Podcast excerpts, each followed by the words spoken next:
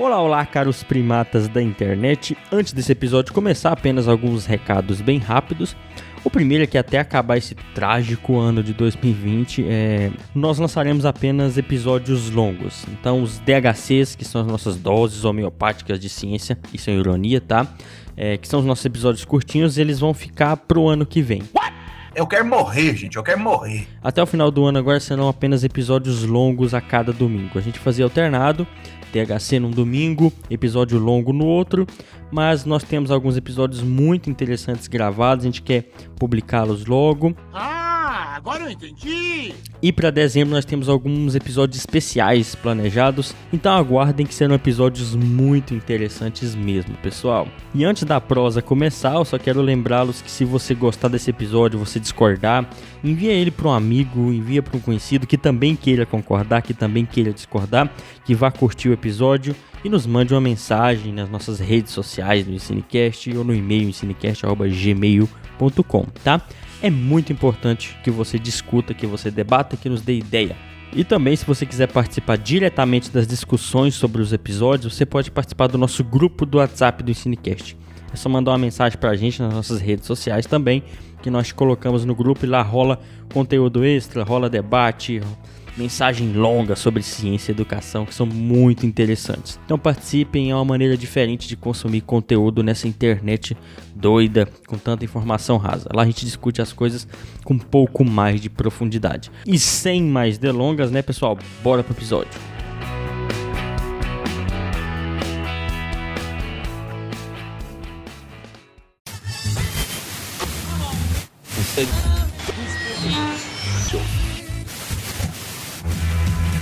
E Pavão hoje misterioso.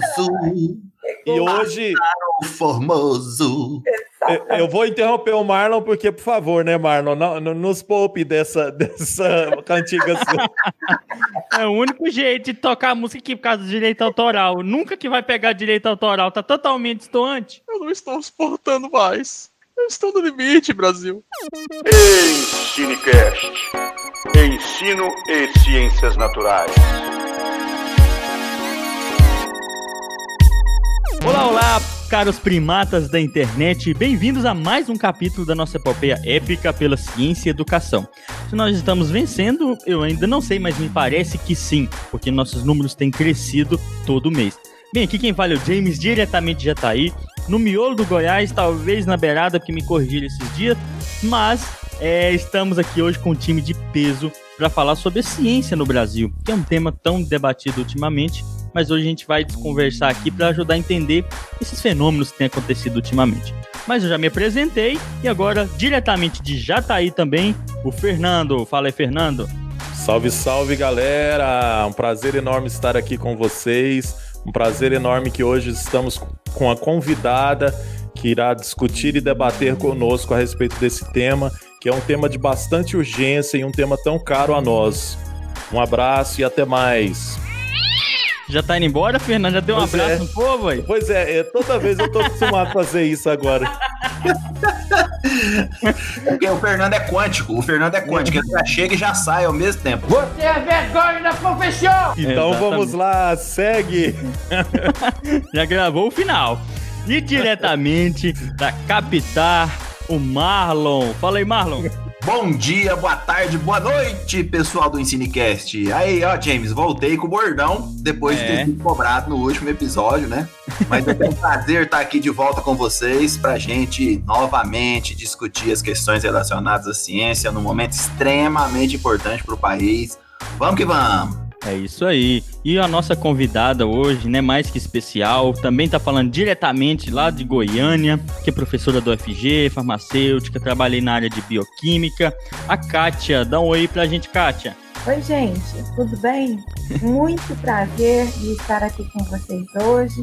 É, vamos conversar sobre esse assunto que tem gerado tanto papapá na rede. Vamos ver se a gente traz alguma coisa de novo e parece um pouco do velho, não é isso? É um, é um prazer estar aqui com vocês. Vamos lá. É isso aí. Muito obrigado, Kátia.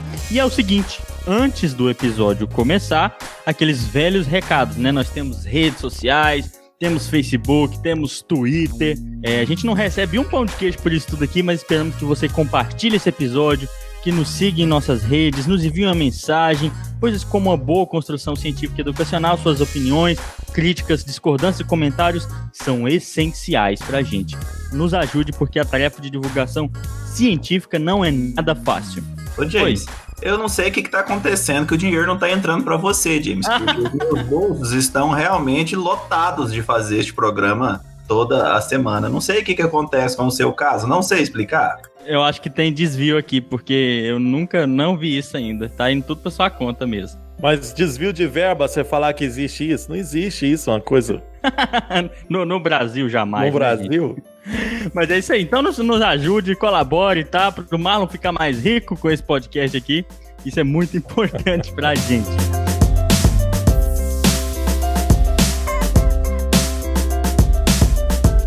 Então vamos lá, né? Pro tema do episódio de hoje. Porque hoje a gente assiste no Brasil uma onda de descrédito e ataque à ciência.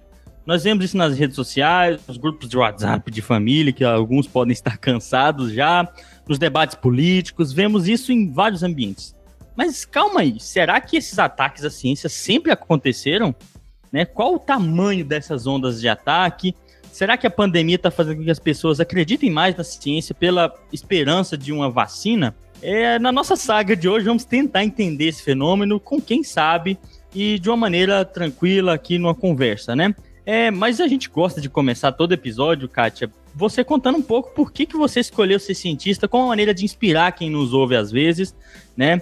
Pensando em quem está nos ouvindo. Nos conte um pouco por que, que você escolheu ser cientista. Gente, é uma história interessante.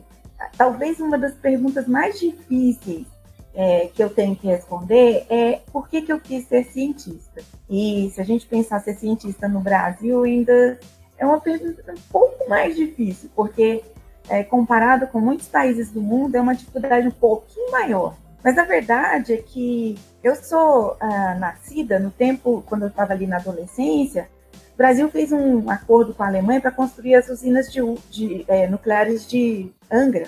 E aí, nossa, aquilo virou assim, né? Um assunto na rede, na, na, na, no noticiário e tal. E eu falei, eu quero ser química nuclear, porque desde aí eu já gostava, né? Eu já sabia que eu gostava na matéria. Só que minha família era de recurso muito reduzido, mas muito reduzido mesmo. E aí, imagina, pagar um curso de inglês não tinha condição, não tinha, não existia essa possibilidade. Quem dirá um curso de alemão para conversar com os alemães lá na, em Angra, né? Então, resultado, a gente faz o melhor que pode com os limão que a vida dá, né? Então, eu, eu aprendi inglês na escola pública, e aí uh, fui lidando com essa frustração na minha vida, e de repente, cheguei na faculdade, fui fazer farmácia, porque o currículo de farmácia tinha mais química, e não tinha cálculo, nem física, nem aqueles álgebra. Eu falei, eu, hein, não dou conta desse negócio, não. Quero saber química, não quero saber essa matemática toda. E aí encontrei a bioquímica.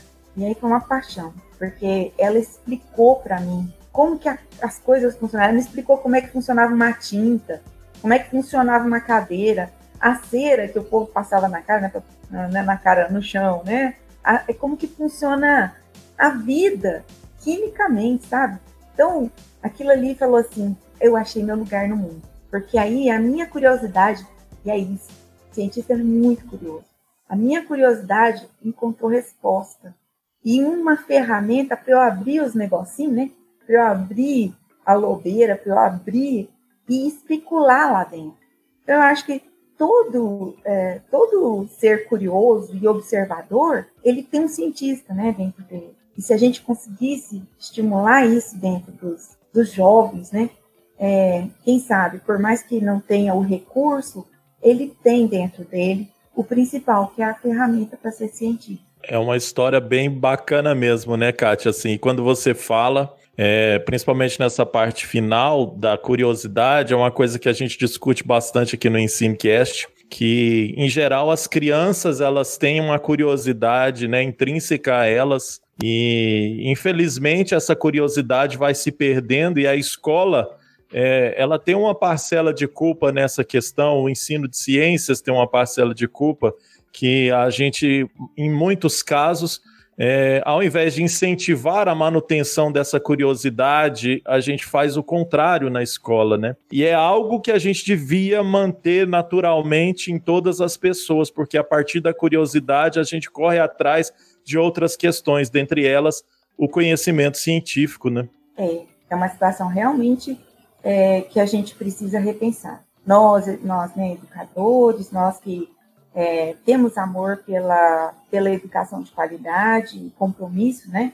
É, a gente tem que pensar, porque a gente está entregando cada dia mais a coisa pronta. E essa, é, essas ferramentas que facilitam a, o acesso à informação, elas também facilitam a absorção de um conceito sem que você construa né, as bases para esse conceito. E aí você fica com aquele, perdeu aquele, você não consegue construir outro, ou derivar de um conceito outro. Então, eu acho que o poder de observação ele está sendo é, obstruído e quando você impede a pessoa de, pela observação, deduzir, você mata a curiosidade e você mata a capacidade crítica do, do indivíduo. Cara, eu sempre falo, toda escola tem um formigueiro. E quanta coisa a gente pode aprender ou ensinar uma criança observando um formigueiro?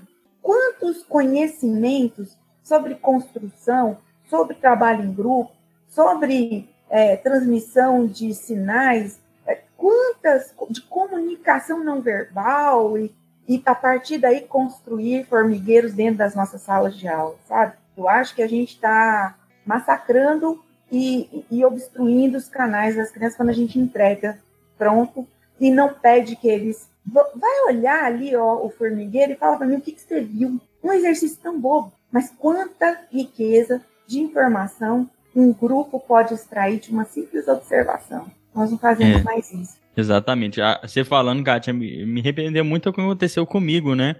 Desde criança eu sempre queria. Olha, eu pensava assim: eu queria ser paleontólogo, eram as coisas que tinha na minha cabeça, astrônomo. E aí, quando eu fui crescendo, eu sempre, sempre gostei disso, não mudou muito. Às vezes muitas pessoas mudam, é normal também. Mas aí eu descobri que aqui em Jataí, nós não tínhamos isso, né? e eu não tinha como sair de Jataí.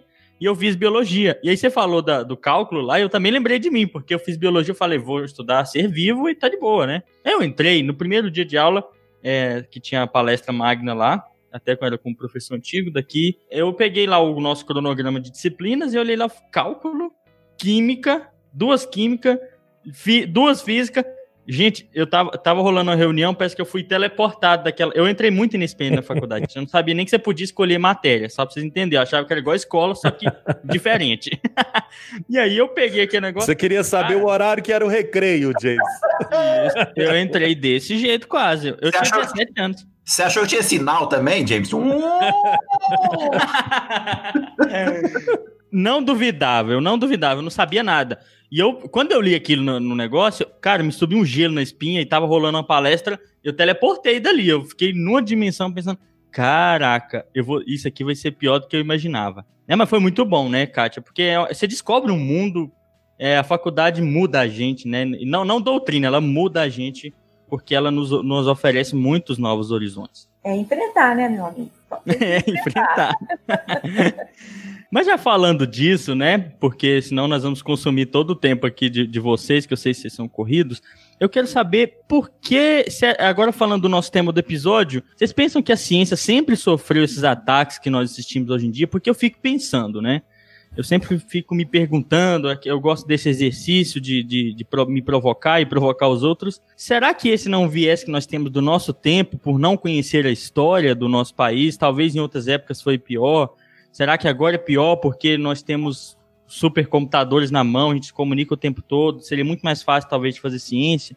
O que, que vocês acham? A ciência sempre sofreu esses ataques que nós assistimos hoje no Brasil? O que, que você acha, Kátia? Olha só, é, essa, essa, é uma, uma pergunta extremamente importante. Eu acho que todos nós que fazemos em ciência e educação precisamos pensar é, nisso com mais profundidade. Por isso que eu gostei tanto dessa oportunidade de conversar com vocês e com todos, todos que estão nos ouvindo. Vamos pensar muito no que está acontecendo no nosso tempo. Quando você pergunta na minha ciência, sempre foi alvo de ataque? Sim e não. Sim, historicamente, a ciência é aquela, né, é, é a ferramenta que trouxe as mudanças, porque a, a, a ferramenta da ciência é trazer o novo, né? Então a ciência vem e fala assim: isso que você acredita não é bem assim. É um pouquinho diferente. Ela acrescenta esse pouquinho diferente. E aí ela tira a pessoa da zona de conforto. Óbvio que vai encontrar resistência e vai ser alvo de ataque, da crítica daquele que tem dificuldade de abrir mão dos seus conceitos, abrir mão do que você acha como que é, como diz, o chão onde você pisa, o real, era essa a verdade. Então, quando a gente vem e fala assim, mas não é bem assim, mas não é bem assim. Imagina o cara quando ele chegou falou assim, a matéria é dividida em partículas tão pequenas, não é essa coisa contínua, mas tem uns, um, umas partículas, uma grudada na outra, vira isso que você tá vendo. O cara fala assim, tá louco, você viajou na maionese. Aliás, por conta disso, nós vimos muita, nós vimos gente perder a cabeça, né? Né? A história conta de cientistas que foram literalmente, literalmente decapitados porque trouxeram a ideia. Então, assim, não, isso que a gente está vendo de ataques à ciência não é novo.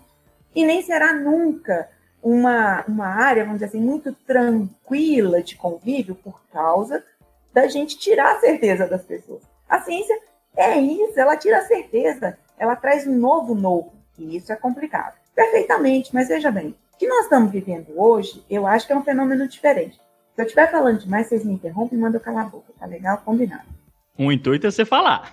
tá, porque o que, que, que nós estamos vivendo? Nós estamos vivendo uma, um momento de, é, em que os, os, meios de comunicação, comunicar é o quê? Ô, James, você tá bom aí? Cara, o que, que você fez hoje tal? Os meios de comunicação que foram pensados, criados para nos unir, para nos colocar em contato, se transformaram em meios de informação, sem ter nenhum tipo de preparo, nenhum tipo de regulamentação, nenhum tipo de crivo para exercer esse papel. Então, hoje, o WhatsApp, que era para eu conversar com o James, conversar com o Fernando, falar com a minha mãe lá, lá em Fortaleza, com meu amigo que está na Alemanha, é onde as pessoas estão buscando se informar. E esta, este não é o objetivo. O Instagram não é um meio de informação. O Facebook não foi concebido para trazer as últimas novidades da ciência, da tecnologia, da indústria, do comércio. E aí, o que nós estamos vendo hoje é a apropriação indevida do meio de comunicação como meio de informação, e com isso eu passo a colocar ali, a, a alimentar esses meios com informação completamente desmedida, que não tem fundamento algum, e a pessoa lê, acredita e passa a questionar as, a, vamos dizer, a realidade, eu não quero nem chamar de verdade, mas a realidade científica. Então, o que, que acontece? Hoje a gente vê lá que é, vacina causa autismo. De onde veio isso? Hoje a gente está vendo um cara que, que nós estamos vendo na, nesses meios de comunicação gente que acredita que a Terra é plana. De onde surgiu isso? Então, hoje, o que nós estamos vivendo na ciência, estamos sofrendo aqueles que fazem né, ciência e educam, pessoas que querem uma educação de qualidade, o que estamos sofrendo é que nós temos que lutar contra um meio de comunicação que deturpa a realidade e não é científica, gente. Vacina causa autismo e a Terra é plana onde que nós chegamos? No caos da, da informação. Não existe mais tribo para a, a informação. Então eu vejo que hoje não é mais só a ciência que sofre, sabe? Toda a sociedade é arbitrariamente sendo atacada. Sua atitude hoje, James, amanhã pode ser criminalizada sem que você tenha sabe, saiba de onde surgiu. Você pode ver a polícia entrando aí dentro da sua casa porque houve uma denúncia anônima. E quantos processos nós vimos e quanta gente sendo conduzida coercitivamente à prisão porque houve uma denúncia anônima, sabe? Nós estamos vivendo um momento difícil. Às vezes nós mesmos gravando o, algum episódio aqui, a gente já brinca, fala, esse vai ser o fim do Ensinecast. O Abin, Abin agora estará na nossa cola muito em breve, porque tem, é, não tem como a gente não é, a gente discutir ciência e educação descontextualizada das questões sociopolíticas, históricas, econômicas, né? Não dá para a gente não tocar né, e abordar essa, essa ciência e educação contextualizada nesse cenário que a gente está. E eu concordo plenamente com você, Kátia, assim, é, e só dizer, por exemplo, da questão de que, por exemplo, essa ciência moderna que nós temos, positivista, né, lá de Conte, Conte, por exemplo, quando já trazia essa ideia do conhecimento verdadeiro, que dizia que era uma evolução da sociedade do conhecimento religioso, metafísico para o científico, né? Era um, um choque justamente social por essa questão. Os embates né, que sempre existiram entre, por exemplo, ciência e religião, e muitos é, em situações gravíssimas, como você mesmo destacou. Então, de fato, quando o James faz essa pergunta, James,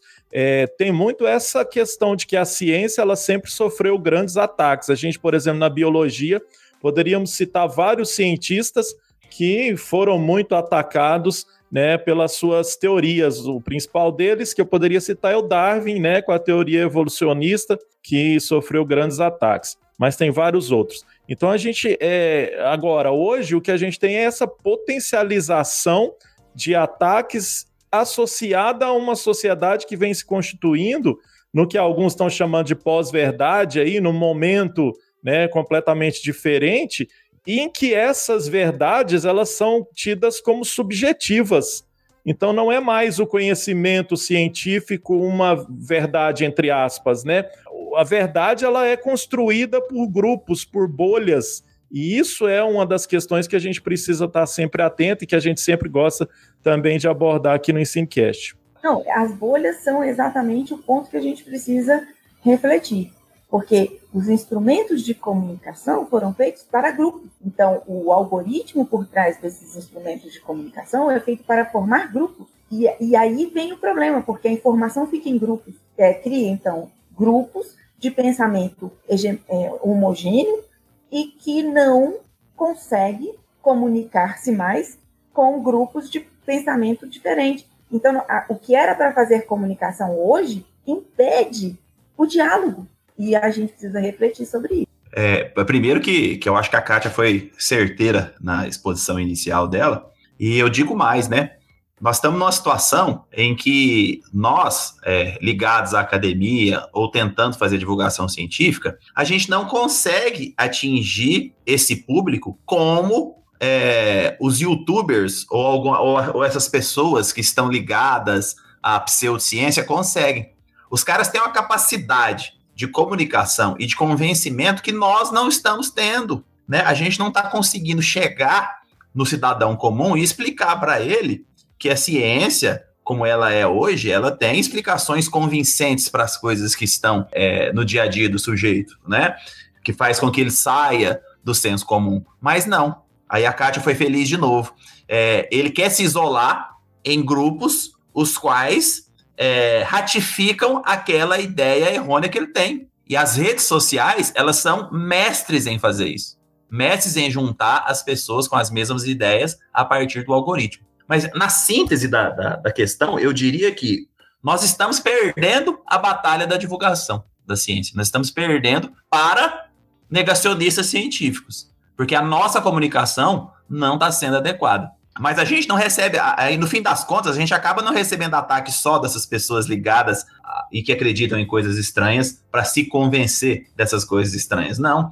É, nessa semana mesmo, a Folha de São Paulo fez o editorial perguntando onde estão os pesquisadores brasileiros, porque eles estão enclausurados em seus castelos na academia. Por quê? Por mais que a gente faça divulgação, e tem muita gente fazendo nesse país, nós não aparecemos nós não aparecemos.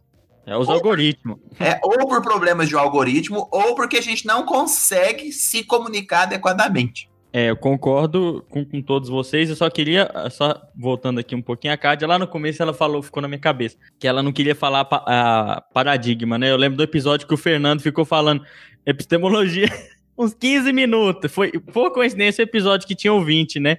E aí ele ficou epistemologia. Aí eu, a, a menina ligou o microfone professor, mas o que, é epistemologia? Já né, tá todo mundo na cabeça o que, é epistemologia. E já falando disso, é uma, é uma, coisa interessante, né, de nós nos comunicarmos com as pessoas, né, uh, e já puxando para esse lado, realmente as redes sociais têm um papel, assim, grande nisso, né? É um catalisador desses problemas, porque afinal de contas, citando o documentário que eu vou recomendar hoje, fora a, as redes sociais, a única outra indústria que chama seus seus utilit, os, os quem usa eles de usuários é a indústria das drogas, né? Então é só, são só as redes sociais e a indústria das drogas que, que chamam as pessoas de usuários. E por quê? Porque as redes sociais querem que você fique lá por mais tempo, né? Então, ele te dá conteúdo que vai te prender. E as pessoas, em geral, não se prendem com conteúdos um pouco mais carregados e tal. Infelizmente, catalisa tudo isso que vocês falaram aí. Mas já aproveitando que o Marlon falou, para fazer uma pergunta aqui para vocês, você já falou que a gente tem dificuldade, às vezes, em dialogar com a sociedade, né? É, a ciência tem dificuldade em chegar a mais pessoas. Mas você, vocês pensam né, que a ciência tem culpa nesse fenômeno dos ataques a ela, de não conseguir se comunicar? É, eu queria saber mesmo, será que dentro da própria ciência existem essas dificuldades também? É, isso que, que a gente estava falando, que você é, retomou, é muito interessante. Olha só, é, eu, eu tenho nos últimos anos é, dado tipo três, quatro entrevistas, pelo menos por ano, sobre assuntos né, da, minha, da minha área de pesquisa, porque dei sorte de mexer com umas coisas que estavam, vamos dizer, no, na crista da onda, né? E aí, muito bem. Mas aí eu, eu fico aqui procurando uma palavra para substituir paradigma, entendeu? Então, veja, quando a gente pergunta se a ciência ela tem comunicado com a sociedade bem, eu falo, a ciência se comunica bem. Se você olhar a quantidade de artigos publicados pela ciência, por exemplo, brasileira, nos últimos anos, é um volume considerável. É, nós temos a capacidade de comunicar o que nós fazemos, sim. Era uma coisa que a gente tinha problema até no passado. Agora, se eu que estou acostumada a conversar e, e simplificar e trazer uma, dentro da minha área de trabalho, dentro de um, de um linguajar agradável, né? Imagina o meu colega astrofísico, como é que ele vai explicar a radiação de fundo e a interferência dela, é, como que usa isso para medir o tempo de vida de uma estrela, de uma, uma anã, né, branca, sei lá, aí o pessoal fala assim, deve ser pequenininha. Olha bem, como é que o cara vai explicar agora que além de quarks, mesons e, e tem outras partículas menores? Pô, meu amigo, então, o que a gente tem que pensar é que alguns de nós, inclusive pela área que trabalha, tem facilidade de conversar. Tem político que abre a boca e você fala assim: se calasse a boca, o Brasil, a Bolsa de Valores não pipocava. Porque é um inábil. E aí, a cada um a sua habilidade. Então, eu acho que é, quando a gente, quando a Folha de São Paulo fala ah, a ciência está encastelada dentro da universidade, ela é injusta, porque o jornalismo, quem faz é ela. É ela que tem que buscar onde é que o dinheiro público está sendo investido. É ela que faz a fiscalização. Aliás, eu digo, eu digo até mais. O cientista, ele faz um trabalho de investigação que demanda dele um aprofundamento é, de, de, de, leitura e de é, contínua atualização. Mas ele não faz ciência porque ele quer, ou porque ele gosta, ou porque ele acha bonita, ou porque ele resolveu. Ele é financiado por alguém. E esse alguém tem que prestar contas do dinheiro que investe naquele cidadão e naquele, no resultado daquele trabalho de pesquisa. Porque edital todo ano. A gente quer, né? Agora faz tempo que não tem, mas a gente quer o edital.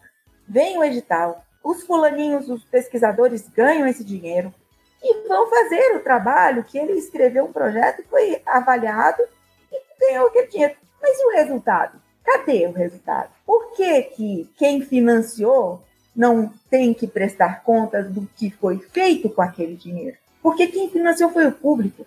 Então, transferir para o cientista que escreveu o projeto, que desenvolveu o projeto, que publicou no ambiente científico o resultado do pro projeto, a responsabilidade de transformar em uma linguagem simples e prestar contas para a sociedade é injusto. Eu estou há, há pelo menos cinco anos é, fazendo essa tentativa de, de levar os resultados da pesquisa que está sendo desenvolvida no meu, no meu laboratório ao público porque resultou em patentes e tal. Mas a ciência não era pauta do jornalismo. A ciência virou pauta agora, recentemente. E virou pauta porque, de repente, a, o jornalismo viu que a informação estava sendo apropriada pelos meios de comunicação e foi buscar respaldo aonde está a, o trabalho sério, a, vamos dizer, o resultado irrefutável.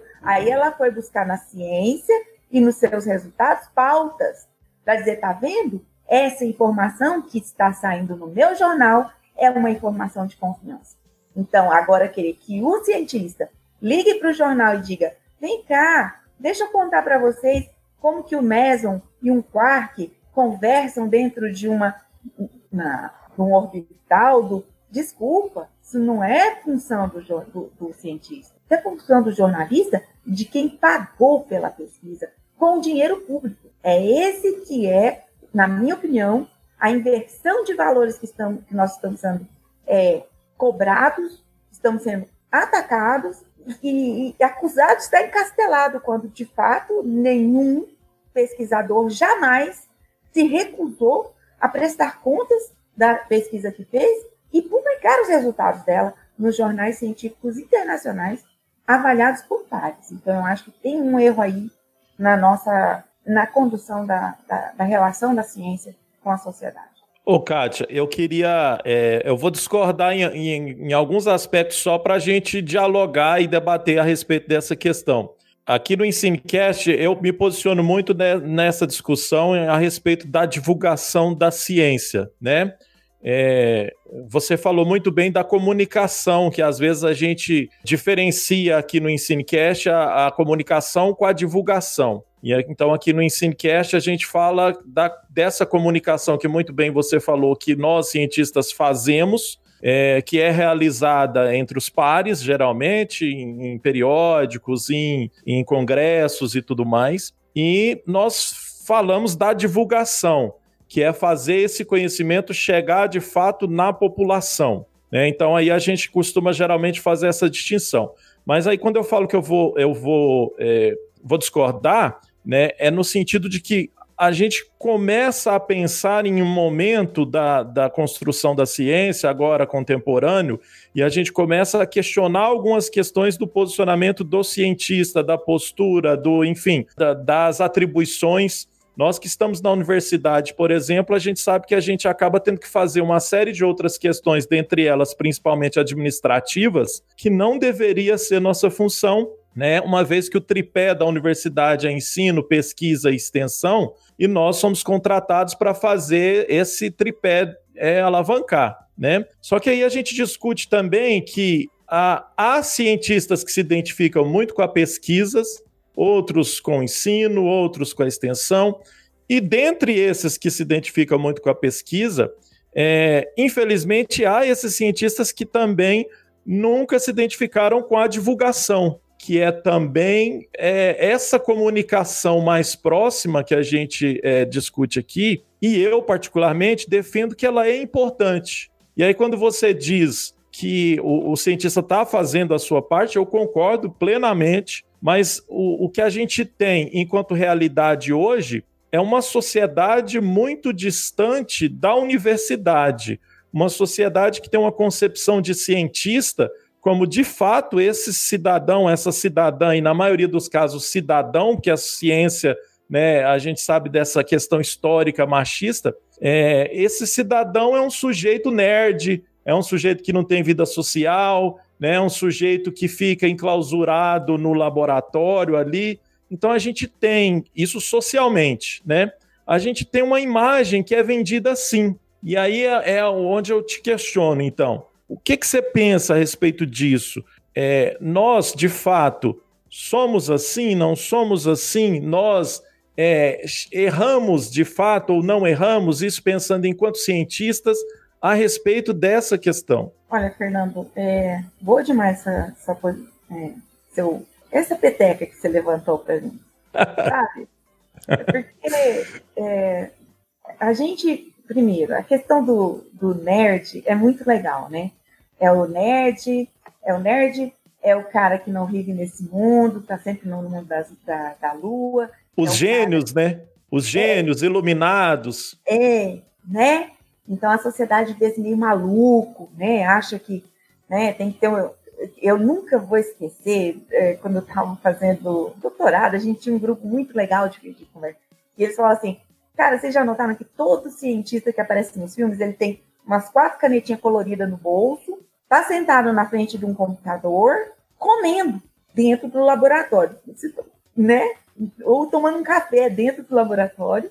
E alguém chega para ele e fala assim: analisa isso para mim. Ele joga dentro de um negócio e sai, sai aquela lista de elementos que tem ali, inclusive a fibra de um cachorro Doberman. Você fala, né?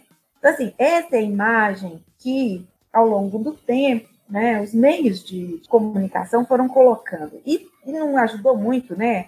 O Einstein não, só ter eterno de uma cor e não, tem, não cortar o cabelo, não ajudou muito também. Uns caras aí que não contribuíram, é, passando um batonzinho, né? Então, umas coisas assim que ajudam muito a gente humanizar a, a pessoa. Mas olha só, é, eu concordo com você que o excesso de atividades que a gente tem dentro da instituição, dentro da universidade, é, ela realmente dificulta um pouco a questão da divulgação. Mas eu acho que quando a gente pensa individualmente, a gente tem que pensar também nos objetos de pesquisa. E eu vou te dar a minha experiência, porque é, eu trabalho com polímeros, como dizer assim, naturais sintéticos. Eu, eu estudo natural para entender como eu posso fazer o sintético ficar menos agressivo para o meio ambiente. Ora, isso é um assunto que a humanidade gosta. Então, é, quando a imprensa descobriu que tinha alguém na Universidade Federal de Goiás que fazia isso,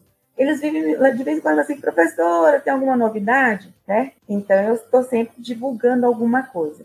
Mas quando eu falo da minha pesquisa básica sobre alguma coisa, aí já não, aí já não interessa. Então, o que, que nós estamos discutindo de fato, Fernando, é que nós temos a universidade fazendo ciência e nós teríamos que fazer com que essa ciência virasse tecnologia, porque tecnologia é o que a sociedade vai consumir. Então, esta ciência que é produzida na, nas universidades, ela eventualmente vira tecnologia, ela vira um produto, ela vira uma máquina, ela vira uma embalagem. Então, é, ela vai virar. O que está acontecendo no nosso país, e é histórico, né, e nós temos que vencer essa, esse buraco, é que a gente faz ciência e a gente comunica, mas por que a gente não divulga a indústria, aquele que produz, que vai fazer a tecnologia absorver a ciência produzida na, na universidade, ele não sabe, ele não tem conhecimento. E então isso não vira tecnologia e não vira notícia. Nós estamos errando? Sim, por causa do, do diálogo ser feito em duas mãos. Então, se falta de nossa parte essa, é, vamos dizer, essa iniciativa de conversar ou de, de divulgar, falta por parte de quem precisa da tecnologia a busca pela informação. Então, de novo, eu volto ao ponto que eu acho que é, é, é política de Estado. Não é o cientista Kátia, não é o cientista Marlon, Fernando, que vai solucionar este problema, porque ele é muito sério e ele é muito amplo. Nós somos um país continental em que temos aí sim, mais de 50 universidades, não na casa de 60 e tantas universidades, onde se faz 90% da pesquisa, 95% da pesquisa do país se faz dentro da universidade. Isso é um problema de Estado. Então, é o Estado que financia a ciência que não está virando tecnologia, portanto, não está retornando como bem para a sociedade que pagou pela ciência produzida. Então, quando eu, eu coloco na mão do, do cientista, quando eu coloco um lá, né, nas costas do cientista, o fracasso dessa falta de transferência de conhecimento para a sociedade, eu estou sendo injusto com o cientista. Porque isso é política de Estado, isso não é política pessoal. Não é responsabilidade minha. E apesar de que eu me cobro muito de dar esse retorno para a sociedade, porque eu sou financiada por ela, e aí eu, eu, eu realmente procuro, né, de vez em quando, mando um e-mail lá para a Ascom, né, que é a Assessoria de Comunicação, falo, ô gente, tô com uns negocinhos legal aqui. E, e, todas as vezes que alguém me, me pede um tempo, eu faço questão, eu paro o laboratório um dia inteirinho para poder responder à, à sociedade, mas isso não é política pessoal, é uma política de Estado. E a responsabilidade é de quem financiou. Não é do cara que recebeu o financiamento, trabalhou, prestou conta. Então, eu acho que a gente pode cobrar do cientista ser mais aberto, ser mais disponível. Claro que pode. Pode introduzir isso lá como um marcador de, de atividade qualificada do cientista? Claro que pode. Mas é muito maior. É muito maior que a Folha de São Paulo dizer que eu estou encastelada, que o Marlon está encastelado.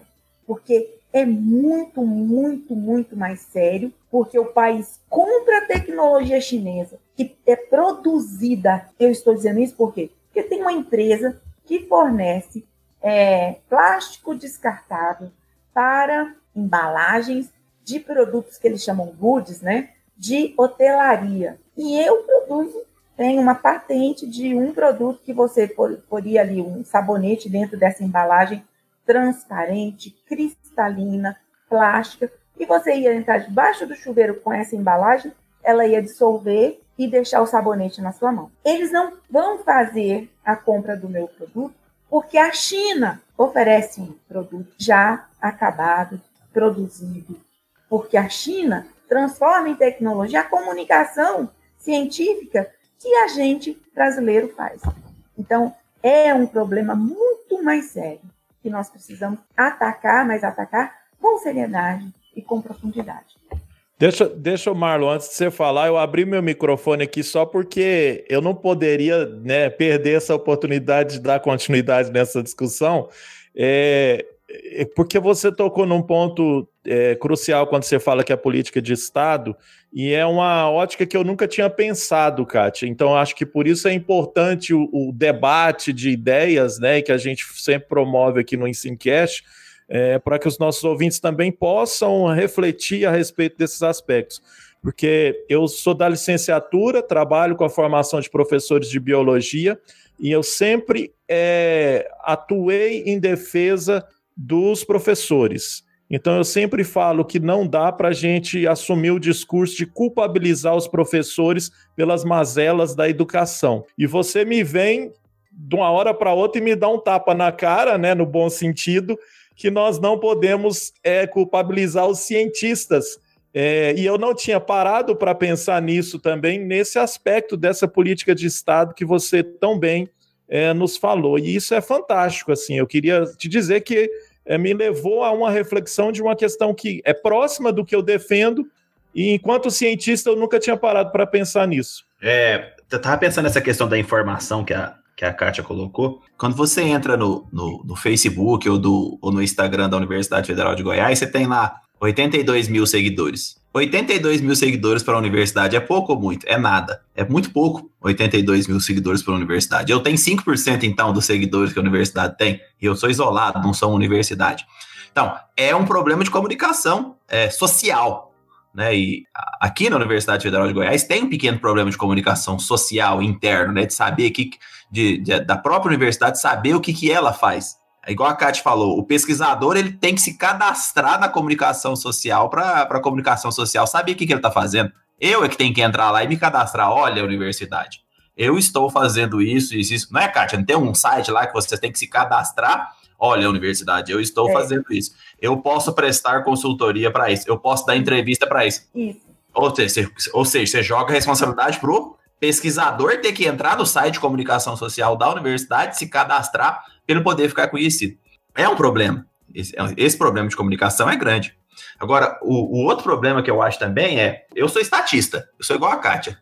Eu, eu sou estatista, eu acho que o Estado ele tem que estar, tem que estar presente em, em, várias, em vários lugares da sociedade. Né? Eu, eu, nessa questão aí, nunca vou ser liberal e não sou, eu sou estatista. O Estado tem que investir em pesquisa. Beleza, aí ele fez isso de 2006, 2007 até 2015, numa, numa curva crescente. O que, que aconteceu? Aumentou absurdamente o número de artigos, como disse a Kátia. Absurdamente. A gente passou a publicar muito. Ah, mas publicação não necessariamente redunda em patente, que é a questão da tecnologia que a Kátia falou. Ah, mas não redunda necessariamente em tecnologia. Claro que neste momento não. Precisaria do Estado continuar investindo para que, quando você estiver num patamar alto de publicação, essas publicações comecem a se transformar em produção de tecnologia para que a gente possa concorrer em nível mundial. Aí por que, que isso não acontece? Porque quando chegou num limite lá de 2015, o que, que começou a acontecer de 2015 para cá? Começou a diminuir a, a, o número de o investimento na área de pesquisa. Obviamente vai começar a diminuir o número de artigos e obviamente aquela quantidade de artigos que foi produzida não vai redundar em tecnologia, exatamente porque se parou de investir. Aí eu volto para a Kátia, o Estado parou de fazer a parte dele. Aliás, o Estado hoje joga contra. O Estado joga contra os pesquisadores, né? Só eu completando, assim, fechar só, peraí. É exatamente isso. Então, é, a gente fez artigo porque quando a gente tem uma massa crítica e um conteúdo de ciência volumoso, o que, que acontece? Aí a gente começa a reunir essas informações que foram desenvolvidas aqui e transformar em produto. Mas para transformar em produto, é preciso investimento num parque tecnológico. Quem que tem que fazer parque tecnológico? É o Estado. Junto, obviamente, com a, com a iniciativa privada, que é quem vai ser o o final, né, o, o, o produtor, o aceptor final de todo esse investimento, que vai gerar emprego, que vai gerar serviço, que vai gerar bens sociais. O que, que aconteceu?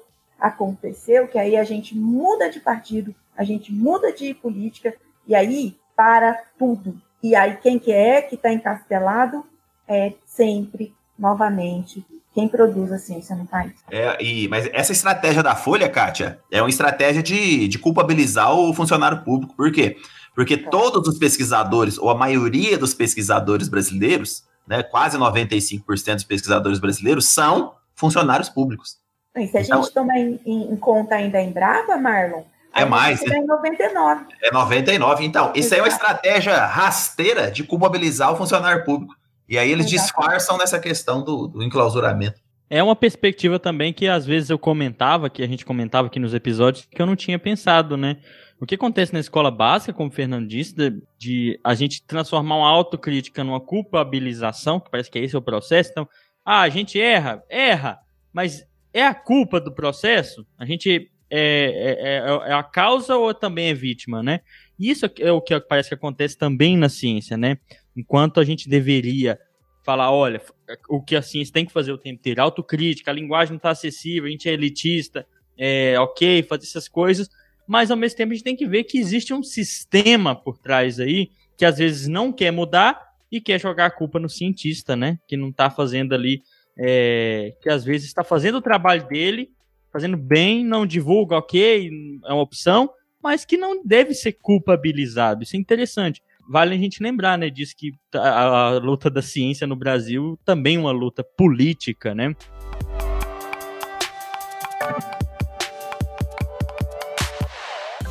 E aproveitando essa deixa, falando dessa questão de que a luta da ciência também está ligada à luta política, no sentido de exigir direitos, né, ligados à ciência, a pandemia, esse momento em que um microorganismo que está estranho tantos problemas para a gente, é, mostrou que a ciência, sim, ó, uma, talvez a melhor ferramenta para entender e resolver esse problema. Só que mesmo assim, em questões de políticas públicas, parece que às vezes as coisas não mudam, né? Eu queria saber de vocês, vocês acham que as esferas da sociedade, aí também as esferas políticas, é, pensam assim que a ciência é capaz de resolver esse problema e que ela é boa para isso? E você acha, e agora um dos cernes, né? Você acha que a visão da ciência mudou com toda essa pandemia nesses dias agora? O que, que vocês acham? Olha, James, é, se não a ciência, quem, né? É, essa é a grande pergunta. Porque se a ciência não, não, não der conta, né, de entender essa doença e, e todas as consequências dela, então quem, né?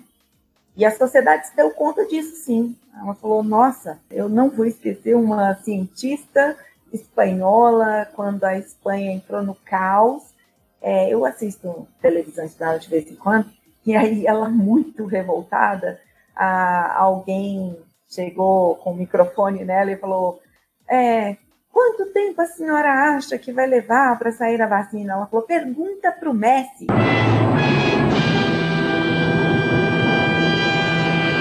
Pergunta para o Sérgio Ramos. Pergunta para. Porque são eles que são importantes para vocês. São eles que merecem salários milionários. E agora vocês vêm perguntar para mim? Não me cobrem para acelerar algo que vocês abandonaram ao longo do tempo. Então, assim, foi um desabafo, né?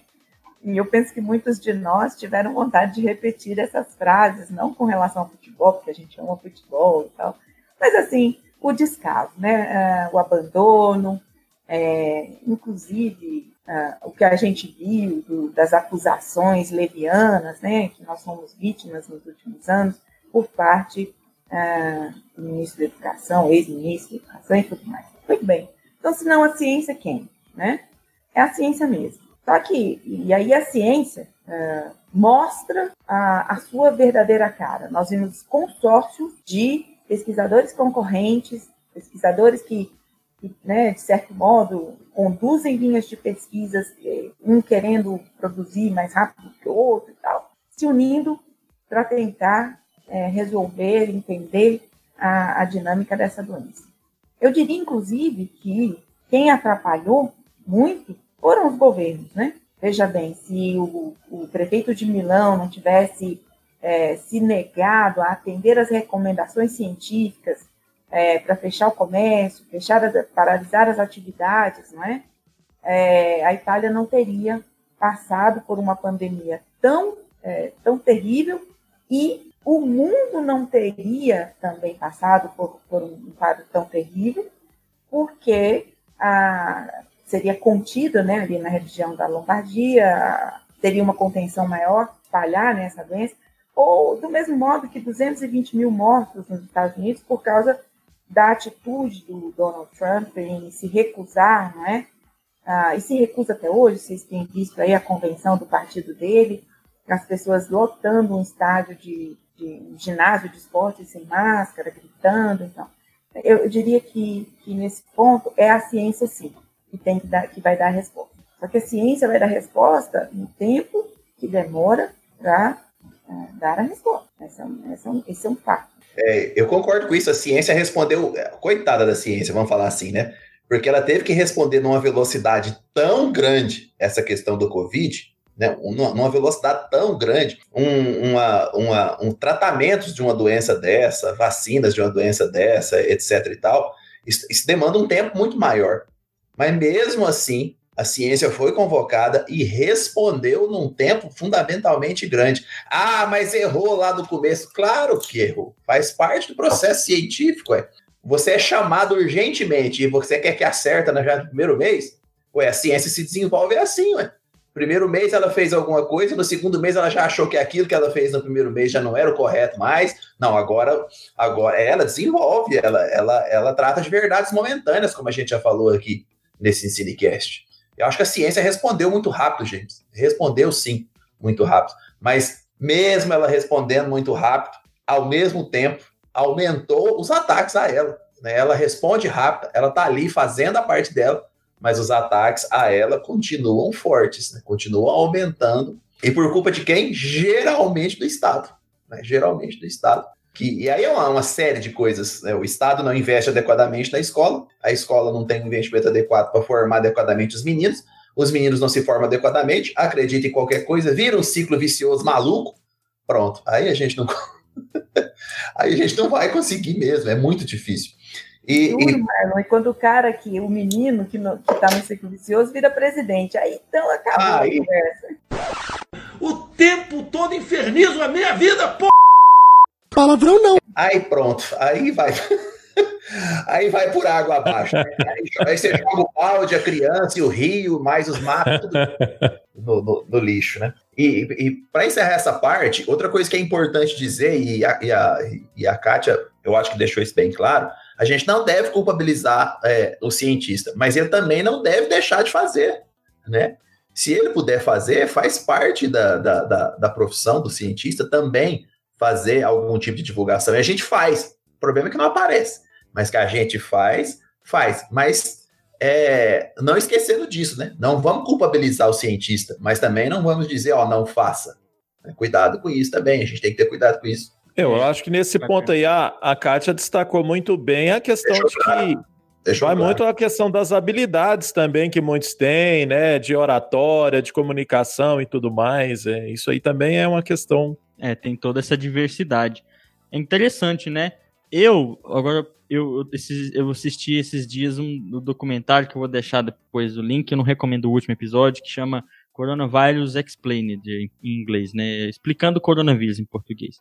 Eu gostei dos dois primeiros para um público amplo, mas o último nem tanto. É, e depois, depois, outra hora, eu falo talvez por quê. Mas o que é interessante é a gente perceber que é um problema muito complexo, né? Que exigiu muita coisa do, dos cientistas, da sociedade em geral, e as pessoas, por, por ter uma visão às vezes utópica da ciência, queriam resultados assim, instantâneos. O que eu fico em dúvida, e eu sinceramente não sei se é uma visão otimista ou pessimista ou realista, como o Marlon às vezes fala, eu sou pessimista aqui, é o que eu vejo que a pandemia não está mudando como eu esperava a visão da sociedade da ciência, né?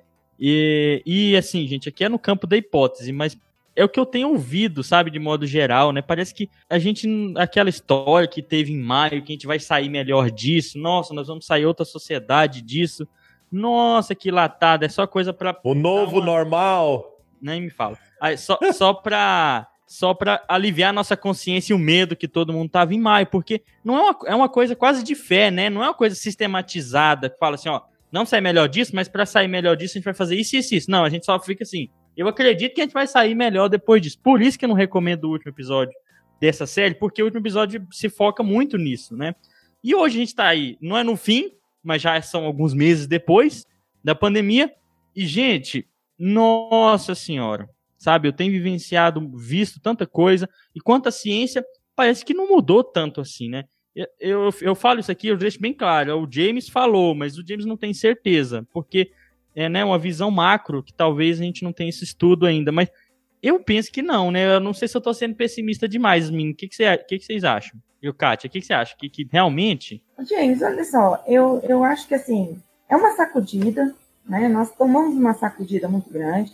E se a ciência continua alvo de ataques, ela, pelo menos agora, ela é vista. Né? As pessoas estão procurando saber o que, que é isso aí, o que esses caras fazem realmente.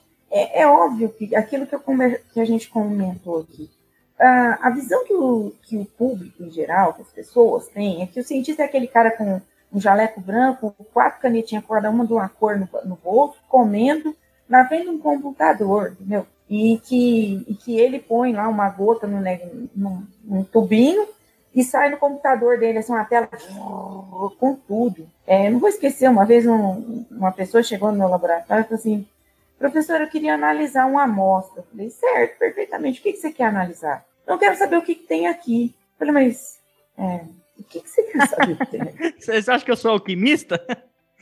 Então, é isso. Não, porque isso aqui é um, um fertilizante que tem uma empresa que faz, e eu ponho e cresce, mas eu queria saber o que tem aqui. Eu falei, nossa, parabéns, né? Porque assim, eles acham que você, na verdade, tem ali uma, uma máquina que você põe uma gota e a máquina fala o que tem. Então as pessoas estavam cobrando, a expectativa das pessoas era essa, que a gente ia pegar o vírus, um cuspe de alguém que tem o vírus, pôr numa máquina e lá, pronto, a gente já sabe o que, que é isso. E não é assim que as coisas funcionam. Porque, apesar a, a, a visão da. Aí, ó, vou usar uma palavra-chave, estereotipada do cientista, né? É aquela, aquela visão romântica é, de Hollywood. Não é assim. Então, esse é o primeiro ponto que eu acho que a gente pode refletir muito, de que, se por um lado era essa imagem que uh, as pessoas tinham do cientista e, e, houve uma decepção muito grande de descobrir que não são assim, e na verdade são pessoas que trabalham muito, é, e que erram, e que acertam, e que erram, e que acertam.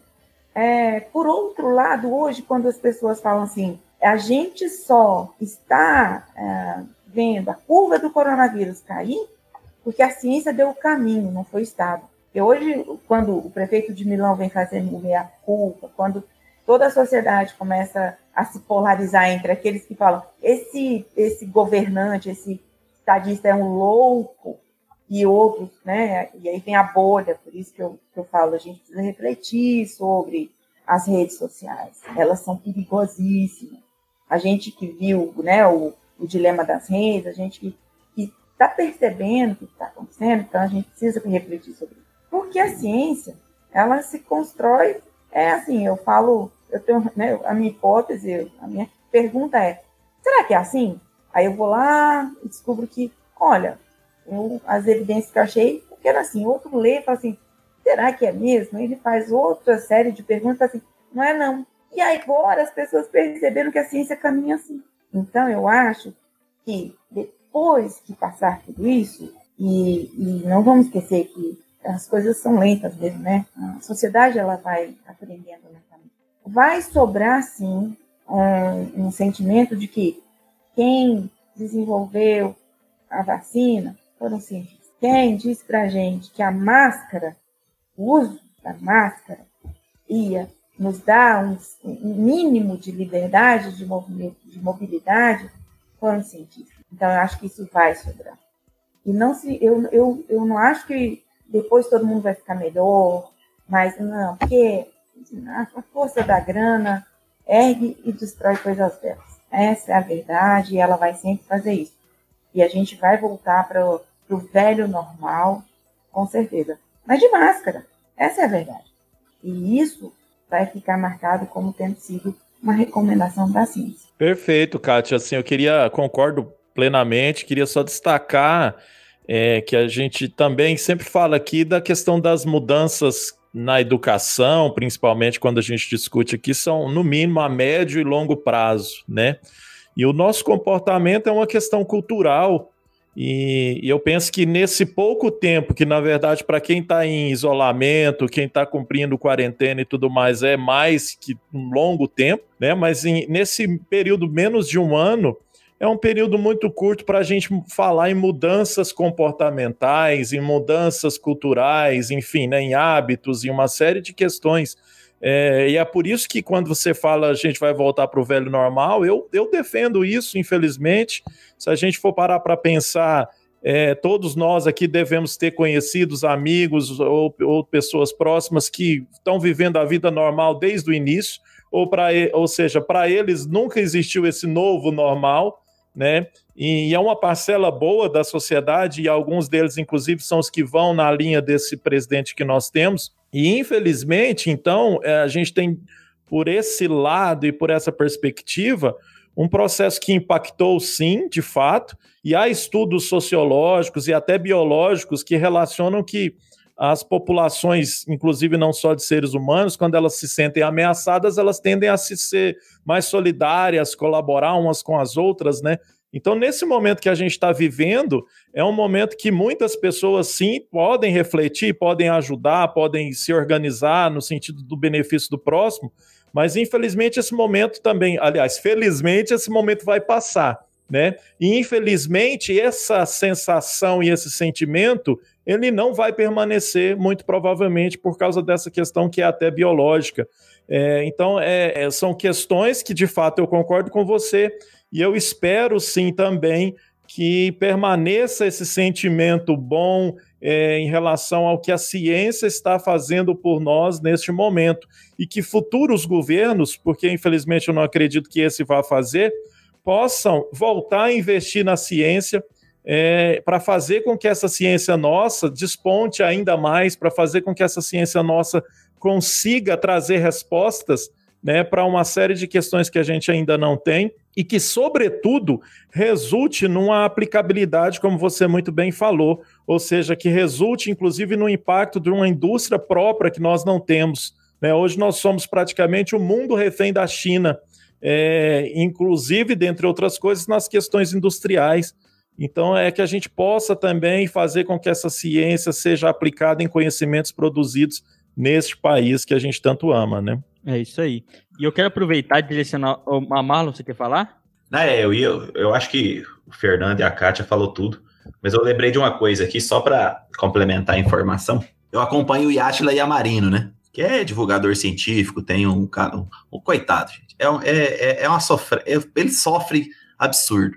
vocês terem ideia como é que funciona a ciência e a interpretação de texto brasileira, né? Lá em março, ele, ele falou assim: olha, gente, se, se a gente não fizer nada, nós vamos ter aproximadamente um milhão de mortos, né? Se a gente não fizer nada. Gente, até hoje o Yachtle Marina é cobrado por causa daquilo. De pessoas inteligentes, hein? De pessoas formadas, de mestres, de doutores. Eles cobram ele. Aí, você não falou que ia ter um milhão? E todas as vezes ele fala, gente, eu falei isso. Pacientemente ele explica, eu falei isso, mas se não fosse feito nada, o mínimo foi feito no Brasil, mesmo que não tenha sido por parte do Estado, o mínimo foi feito no Brasil. Máscara, isolamento parcial, etc, etc, etc. Mesmo assim, a gente vai chegar a 200 mil mortos, com certeza. Ou seja, 20% do que ele falou. Ou seja, se não tivesse, acontecido nada, se ninguém tivesse feito nada, a gente teria alcançado um milhão de mortos mesmo que era o que estava escrito quando ele falou isso. Só que nós temos um problema que vai além de gostar ou não de ciência, que é um problema de espectro político, né? Se a pessoa não fala o que eu quero ouvir, ah, ela falou que eu vou criticar ela até o fim da vida, mesmo que eu entenda o que ela tenha falado. Eu vou ser desonesto intelectualmente só para ficar acusando de uma coisa que ele não fez. Esse é um problema que nós estamos enfrentando hoje, que ele é aumentado com as redes sociais. Ele não existia da, da forma como existe hoje, antes das redes sociais. Só que ele é aumentado ao absurdo nas redes sociais. Né? Então eu. Primeiro que as falas do Fernando e da Kátia são, foram ótimas, mas aí eu lembrei, enquanto vocês estavam falando, eu lembrei do coitado do Yashley Amarino. Errou! Dessa sofrência dele em relação à simples interpretação de texto.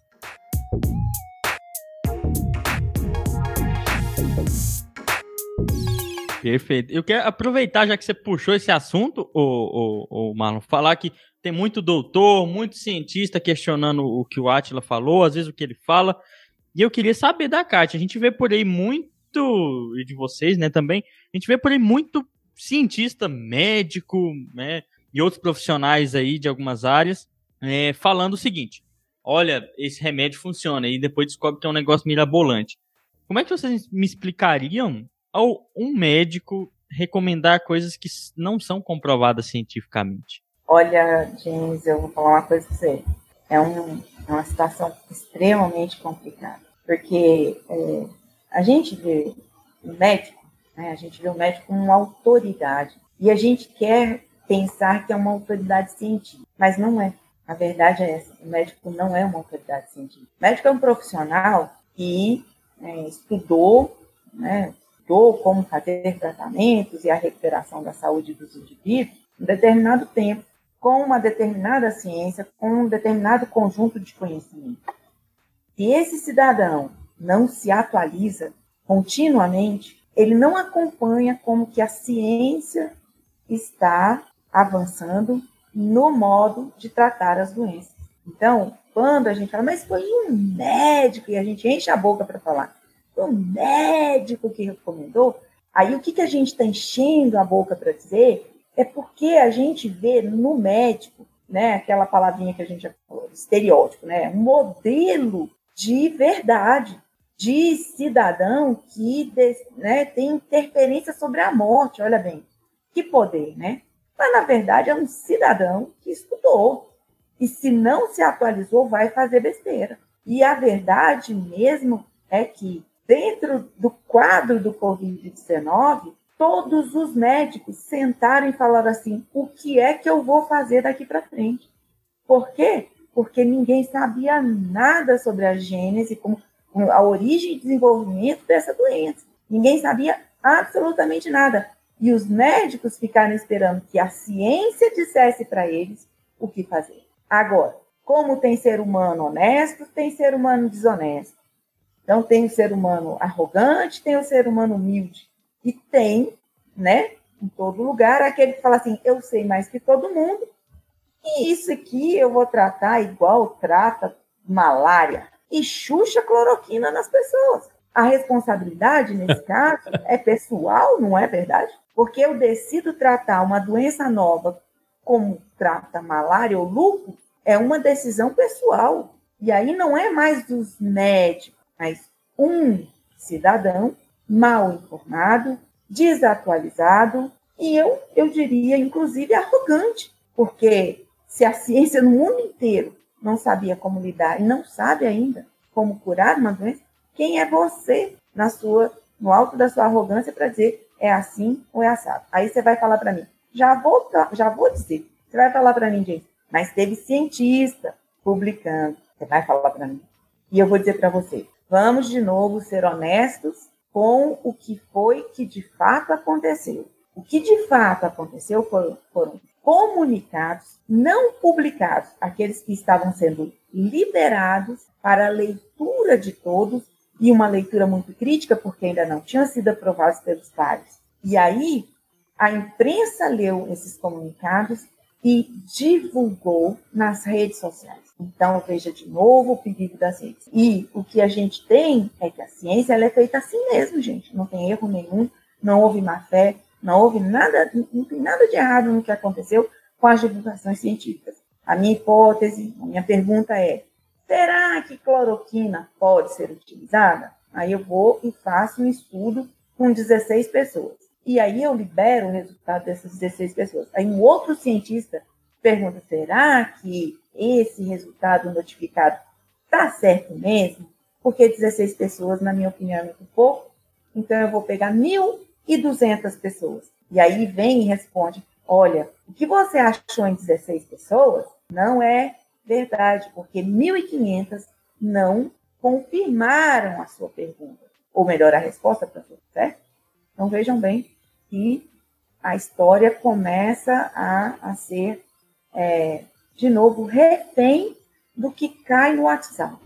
Eu acho que a gente é, precisa olhar isso com muita, criticamente, sabe? Uhum. Ser muito crítico com o que a gente lê e que a gente reproduz. Perfeito. Agora vamos para o último ponto, que eu quero saber da Kátia, é uma pergunta que às vezes nós nos fazemos e, e, debatemos, né? Eu sou professor do ensino básico, né? E eu dou aula ali para diversos alunos. Infelizmente, poucos querem ser cientistas, né? E eu, dos meus alunos, apenas dois falavam em ser cientistas, né? Eles estavam muito interessados em cargos de ou mais técnicos, que é o médico, né? Que é um, que se aprende alguma coisa ali, aplica aquele, aqueles conhecimentos. Realmente, às vezes, o médico não produz conhecimento, né, no sentido de ser cientista. Mas eu quero saber como é que a gente pode estimular esses jovens estudantes a se tornar cientistas, Kátia? Olha só, eu tenho muito respeito pela pessoa que ela decide ser técnica, sabe? É, e técnico, inclusive técnico de ensino médio, tecnólogo, eu tenho muito respeito, porque eu acho que habilidades e competências, né, é, são ser humano, cara. Não sou eu que vou te dizer. Inclusive, eu acho que tem que ganhar muito bem. Muito bem. Quem me conhece, hoje eu divulguei aqui na, no caso, meus amigos, um videozinho dos lixeiros pedindo para as pessoas terem cuidado quando descartam vidro, pérfuros importantes, pedindo para. agradecendo quando a pessoa dá um copo de água, pedindo para a pessoa não ultrapassar o carro do lixo, quando eles estão apanhando lixo, porque eu tenho um respeito, vocês não têm, não têm ideia do tamanho do respeito que eu tenho por cada um no seu trabalho. Cada um no trabalho que ele está exercendo, porque é ser. Eu sou. Né? O nosso trabalho nos dá identidade. A gente fala, eu sou o professor. Então, assim, eu tenho muito respeito. Mas desde que seja uma escolha, essa é, é a questão. Desde que seja uma escolha, e o que a gente está vendo aqui, é as pessoas estão fazendo escolhas forçadas pela, pela qualidade, pela, pelo prestígio, pelo salário, pela importância que aquela função é, é dada dentro de um, de um contexto social, e isso eu acho muito complicado. Bom, tirou disso, então eu acho que, primeiro, para fazer mais cientistas, a gente tem que fazer todo mundo que quiser chegar na universidade. Nós temos que dar conta de levar as crianças, os jovens, até as universidades, porque por pior que a gente, né, a gente faz muita crítica, e eu sou uma pessoa que é, amo autocrítica, primeiro eu me critico, depois eu entender meus pais. Então, por mais que a gente faça muita autocrítica, a universidade ela é competente em informar científica, ela dá conta do recado. O que nos remete, então, aonde que está tendo, onde que está o problema? Porque as crianças, primeiro, não estão chegando né, nas, na escola durante a adolescência, elas saem, e aí, então, o que chega na universidade é muito pouco. Mas o que está faltando, então? Está né? Tá faltando uma política de Estado é, robusta, né? forte para o ensino básico, para tirar dinheiro do Fundeb para pagar bolsa, qualquer coisa aí. Pelo amor de Deus, né? É, é o absurdo dos absurdos. Se quer questionar a, a possibilidade de, de fazer isso. E, e vejam comigo, pensa comigo, a, a imbecilidade, desculpa a palavra forte, mas a imbecilidade é tão grande, porque pensa comigo, onde está a, está a maioria das crianças brasileiras? Nas escolas particulares ou na, na escola pública? Na escola pública, a maioria absoluta. Perfeitamente. Então, se eu tiver 1% de gênios, e eu não gosto dessa palavra, mas de, de crianças extremamente inteligentes na população total brasileira, a probabilidade dessa criança estar na escola particular ou na pública? Qual a maior probabilidade? É de estar na escola pública, porque é onde está a maioria. Então, é uma questão estatística. Relegar a escola pública ao sucateamento, ao maltrato, é você ter uma política de Estado de imbecilizar o seu país, porque o cara bem né, de inteligência superior, ele tem muito mais chance de estar na escola pública e ser massacrado ali e nunca gerar conhecimento que faça a diferença para o seu país. Então, a política imbecil. Desculpa de novo a palavra pública, a palavra forte, mas é porque você estatisticamente relega a, a probabilidade infinitamente pequena de encontrar uma pessoa, um novo, vou, vou apelar, um novo Einstein, um novo Asimov, um novo Tyson, na, na, enfim, enfim, tá. Então vamos lá. Voltando para essa questão, mas o que, que eu faço? Eu sou professor e eu estou preocupado. Eu quero fazer uma diferença. Eu acho que a gente precisa de política pública, mas a gente precisa também de resgatar o professor. Esse cara, mas que está lá vivenciando a violência doméstica, vivenciando a, a necessidade absoluta, vivenciando a criança que vem para a escola comer, é, que vem para a escola para fugir do descaso, porque ali tem alguém que olha para ele, pelo menos na hora que faz a chamada, que chama o nome dela. É, então, a gente precisa resgatar primeiro esse, esse indivíduo. Esse indivíduo precisa urgentemente de entender a importância que ele tem na, no contexto social. E, e, e, eu acho que nesse ponto, é, com, correndo o risco de ser meio pueril, né, meio romântica, mas a gente precisa, entre nós, criar redes de recuperação da autoestima do professor. Segundo ponto, e agora sendo muito prática, é desmistificar a ciência. E a gente tem que saber, gente, que assim, o menino que fala assim, eu queria ser cientista, ele é um menino curioso. E esse menino precisa ser estimulado em sua curiosidade e no seu poder de observação. Não existe nada na gênese do cientista. Persistência, curiosidade e capacidade de observar. São três coisinhas, porque é muito suor para fazer ciência. É, é pouco, não precisa ser brilhante, mas ele precisa saber fazer a observação e extrair informação dali. Então, se a gente, eu já disse, toda escola tem um formigueiro. Toda, e, e as coisas são muito simples, sabe? Ensinar o menino a pensar o que está vendo. E a partir do que ele vê, explicar o que é que ele deduziu. Eu acho que isso a gente precisa fazer urgentemente, porque não podemos mais. Já chega a política de Estado que relega ao esquecimento a massa de pessoas, é, jovens e crianças que poderiam chegar à, à ciência, né? Aos laboratórios de pesquisa. Perfeitamente. É, é um desafio enorme, né? E eu diria que alguns que nem não falam que querem ser cientistas também são curiosos e quando você apresenta a ciência como uma maneira de resolver, na verdade, buscar mais curiosidade, eles aí que eles gostam mesmo, né? É interessante isso desde cedo.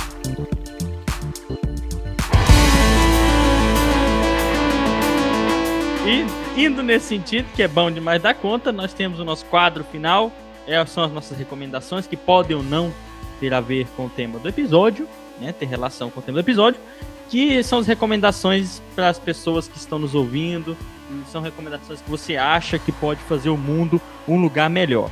E vamos começar pelo Marlon. E o Marlon já vai vir com alguma coisa lá do, do iluminismo, que ele sempre fala umas coisas bem antigas, né? Do, do surgimento da. Do, dos primeiros vestígios de surgimento da ciência ali. Vai lá, Marlon, qual que é o seu bom demais da conta de hoje? Bom, eu vou duas coisas no bom demais da conta hoje, né? É, uma é, em homenagem a Ed Van Halen, que faleceu ontem. A banda. Puta, é verdade. É, então ouçam a banda Van Halen, especialmente o disco 1984, que é, que é antes do James nascer, provavelmente. Né? tá vendo, James? Nem fui tão antigo hoje. É sim, é antes de eu nascer. Nem fui tão longe dessa vez, viu, James? Então ouçam Van Halen. E vou deixar aqui um livro que tem tudo a ver com o que a gente está falando, que é do, do editor da revista Skeptic, lá dos Estados Unidos, que é o Michael Shermer, que ele escreveu um livro que tem em português, que se chama Por que as pessoas acreditam em coisas estranhas? Onde ele discute muito disso que a gente está falando aqui, né? Por que, que será que o sujeito às vezes é anticientífico e quer acreditar nas coisas malucas como terra plana e antivacinação, que o homem não foi à lua, essas coisas. Michael Shermer tem em português porque as pessoas acreditam em coisas estranhas e ouça Van Halen. Perfeito, Marlon. É, realmente, eu sou mais novo aqui no nosso podcast, mas igual você brincou uma vez, eu fico triste porque eu sou também tem menos cabelo já. Isso é, isso é, isso é estranho. Eu tal da genética também é injusto. Né? Mas tá bom, não tem nada não. É, Fernando, que a, o convidado sempre fica no final. O que, que é bom demais dar conta pra você? Hoje vou recomendar um livro que eu comecei a ler a semana passada de um sociólogo brasileiro contemporâneo, que é o Gessé Souza, é A Elite do Atraso, da escravidão à Lava Jato, e aí em comemoração à frase do nosso digníssimo não tão assim presidente, né, que disse que encerrou a Lava Jato porque não tem mais corrupção no país. Então fica aí a dica Nossa, desse que livro beleza. que discute sobre isso. Não tem mais. É incrível, né? Como é que muda as coisas. Tá certo. Mas é isso aí. Bom demais dar conta, Fernando. Antes da Kátia, né? É, a minha recomendação é bem rápida. Eu já falei do Dilema das Redes, que a Kátia viu, pelo que ela falou, você assistiu, né? Se vocês dois aqui, os meninos, viu, assistam. É bom demais dar conta. Tá? já- O Dilema das Redes vai dar um choque em vocês aí, Fernando. Não, eu disse que eu já assisti já.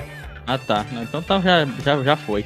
E o outro, que é parecido, mas é um pouco mais pesado, é o Privacidade Hackeada, que é parecido também, um documentário. Ambos para fazer vocês repensar essa dinâmica de redes sociais e como isso às vezes pode atrapalhar até no processo de divulgação científica. Dá para refletir nisso também. E minha última recomendação é aquele Coronavirus Explained, o terceiro episódio, talvez vocês não gostem tanto, e eu, eu já fiz a minha crítica aqui do porquê. E de música, eu vou deixar para vocês ouvirem músicas de 15 minutos, que são músicas que eu gosto muito.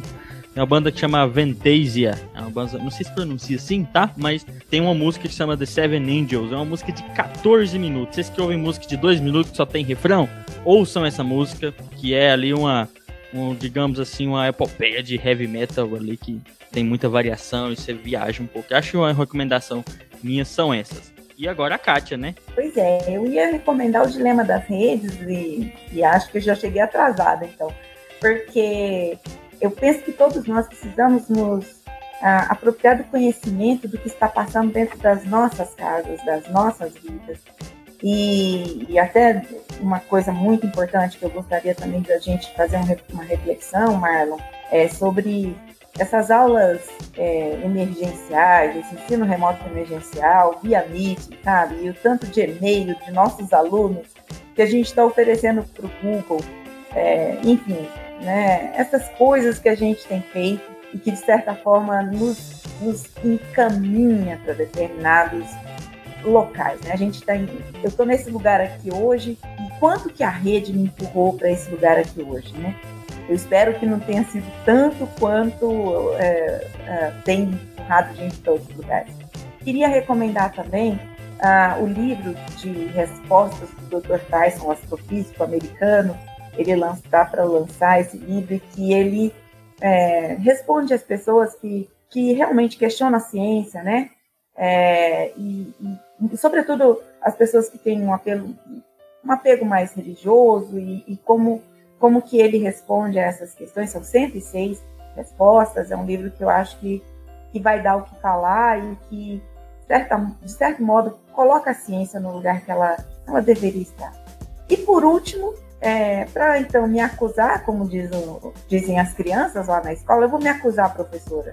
Eu vou me acusar aqui e vou recomendar que vocês ouçam Ednardo, este que canta A Beira-Mar e que, que eu recomendo é, profundamente essa, introspecção no que é a cultura nordestina e, e que lindo que é ouvir Ednardo à beira-mar. Para quem pode. E hoje. Misterioso. E hoje. Formoso. Eu, eu vou interromper o Marlon, porque, por favor, né, Marlon? Não, não nos poupe dessa, dessa cantiga sua. É o único jeito de tocar a música aqui por causa do direito autoral. Nunca que vai pegar direito autoral, tá totalmente distoante. E hoje, hoje me parece que é o dia do nordestino, né? Nesse dia de hoje que nós estamos gravando, dia 8. Me parece que é o dia do nordestino. Eu falo pra vocês, se o Nordeste separar, eu vou com eles. Se romper a placa tectônica pra lá, eu tô indo embora, porque tá feio. gente, é, tem mais alguma recomendação, Kátia? A gente interrompeu? Não, eu tenho mesmo é um agradecimento imenso a vocês por essa oportunidade de debater, de, de trazer um pouco do que eu penso e do que é, eu tenho tentado né, dialogar com as pessoas e essa é uma oportunidade que eu gostei muito, porque estar ao lado de gente tão cabeça, né? É, me honrou muito, gente. É, se eu puder, em outras ocasiões, conversar com vocês, podem me chamar, porque eu adoro uma prosa boa. E, é. e eu espero que a gente consiga, aos poucos, né? Levando desse jeito, assim, ó. Falando direito, falando em papo cabeça, falando simples, que as pessoas entendam que a gente é só gente, nada maluco, é, paga os boletos e faz ciência, porque dentro da gente tem uma criança curiosa que nunca vai morrer. É isso aí. Perfeito. Outra, outra mensagem bonita que eu não sei nem o que eu falo, só agradeço, né, pela eu, presença. É, eu quero, eu quero já pegar, pegar o gancho da despedida e eu quero dizer que foi um prazer conhecê-la, mesmo que virtualmente, Kátia. Foi um prazer dialogar com você, ouvir é, espero que os nossos ouvintes tenham também esse prazer que nós tivemos aqui com esse bate-papo nosso. É, e dizer que o Ensinecast encontra-se de portas abertas a você também, sempre que você sentir necessidade, inclusive de comunicar a sua pesquisa. Nós estamos aqui, de repente, para a gente pensar um episódio assim que você possa é, trabalhar no sentido da, das suas pesquisas. Muito obrigado aos nossos ouvintes e muito obrigado a você, Kátia. Obrigada a você. Pavão misterioso. É bom que chega no lado do microfone, mas se despeça, Marla, aproveita. Kátia, muito obrigado. Foi espetacular, viu? A gente não esperava nada de diferente, não. Um abração para você, é sempre um prazerzão. Beijão. Beijão, gente. Isso aí, gente. Kátia, muito obrigado. É, acho que isso aqui é o nosso intuito e nós somos cientistas. Você que está ouvindo esse episódio, tem dúvidas, reclamações, sugestões, comentários, discordâncias. Isso é muito importante para a gente, porque a gente está aqui dizendo que cientistas, professores, são pessoas que erram, mas um erro ele é útil quando ele é dialogado e ele fornece construção de conhecimento. Então, se você discorda, nos mande uma mensagem, é, nos envie um e-mail, comente esse episódio aí, simples assim. Muito obrigado, Kátia. Eu vou deixar para você se despedir, dar um tchauzinho. E a, o Marlon tá saindo que ele tem compromisso. É, e tchau, pessoal. Um grande abraço e até o próximo episódio. Tchau para todos. Um prazer. Até a próxima.